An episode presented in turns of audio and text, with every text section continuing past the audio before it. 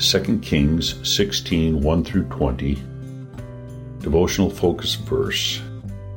And King Ahaz went to Damascus to meet Tiglath-Pileser, king of Assyria, and saw an altar that was at Damascus. And King Ahaz sent to Urijah the priest the fashion of the altar and the pattern of it, according to all the workmanship thereof. 2 Kings 16:10 holding the plastic landing gear for a remote control helicopter in the palm of his hand. Our son, who is a designer for a precision mold company, said, Hmm, some mold this part took. If he had tried the part on his helicopter and it did not fit, he would have been suspicious that the mold used to make it had been faulty.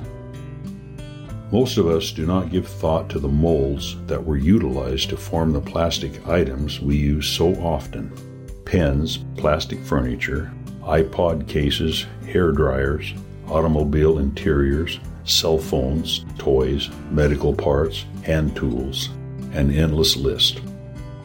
Because of our son's profession, he knows the importance of meticulous accuracy down to a fraction of a millimeter.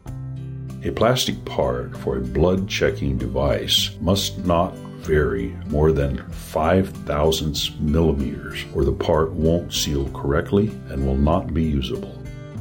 Since plastic parts are made by injecting melted plastic into a mold where the material hardens, it is vital that the mold be exact. If it is incorrect, every piece that comes out of it will be incorrect. Because the mold is the template, there is no hope of getting a satisfactory product from a faulty mold. The same is true in a spiritual sense. Using the correct template is vital to success. In today's text, Ahaz had an altar constructed in the temple at Jerusalem. He patterned it after a pagan altar that he had seen in Damascus. The sacrifices offered on this new altar were not acceptable to God because Ahaz had ignored God's instructions and used the wrong template. In our time, the pattern of the world about us, its ideology, values, and way of life will not result in a holy lifestyle. If we use those viewpoints as our template or mold, our lives will not be acceptable to God and we will not have spiritual success. However, God's Word contains clear instructions for us. If we follow Him in the way He prescribes, He will change our hearts, cause our lives to glorify Him, and give us eternal life. Background information This chapter is a summary of the reign of King Ahaz of Judah. Ahaz was 20 years old when he began to reign. A phrase in verse 2 describes this man, who was perhaps the worst king of Judah.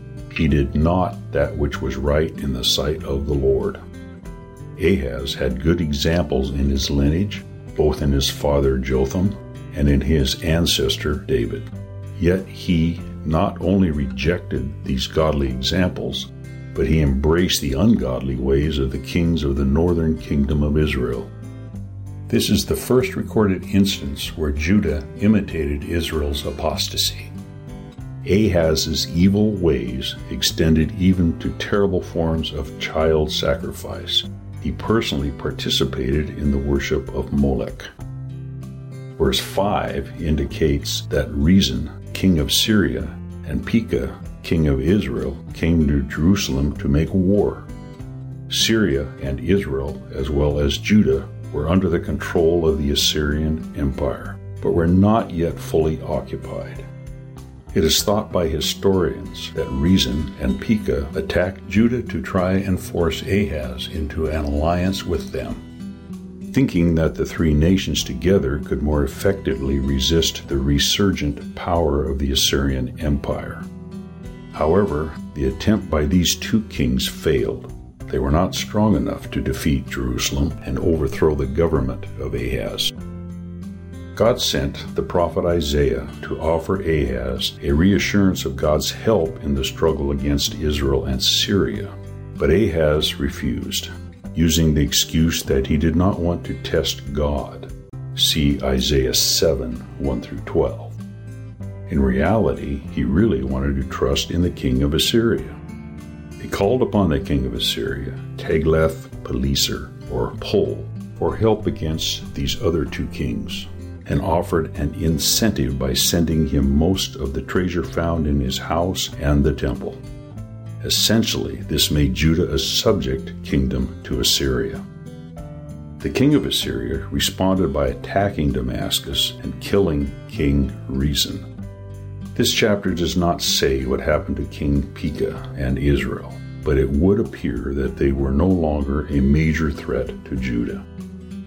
King Ahaz then went to Damascus to see King Tiglath-Pileser in person. It was unusual for the kings of Judah to make official visits to other kingdoms, so this was likely an official act of submission from Ahaz to Tiglath-Pileser. While he was there, he saw a pagan altar. Historians indicate that the Assyrians set up altars to their gods in the territories they conquered. He had the dimensions and pertinent information sent home to Jerusalem and instructed the high priest, Urijah, to build a copy of it. When Ahaz returned to Jerusalem, he dedicated the altar by offering sacrifices on it.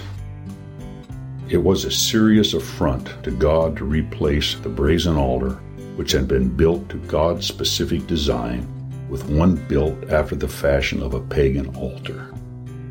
King Ahaz's reasoning behind his action is explained in 2 Chronicles 28:23. Ahaz was attracted to the worship he saw in Damascus because he felt those gods had been instrumental in his defeat and thus must have been stronger than the God of Israel. However, the verse in Chronicles indicates that they were the ruin of him and of all Israel.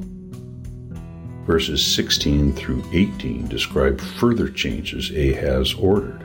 He directed the renovation of the temple court giving preference to the new altar.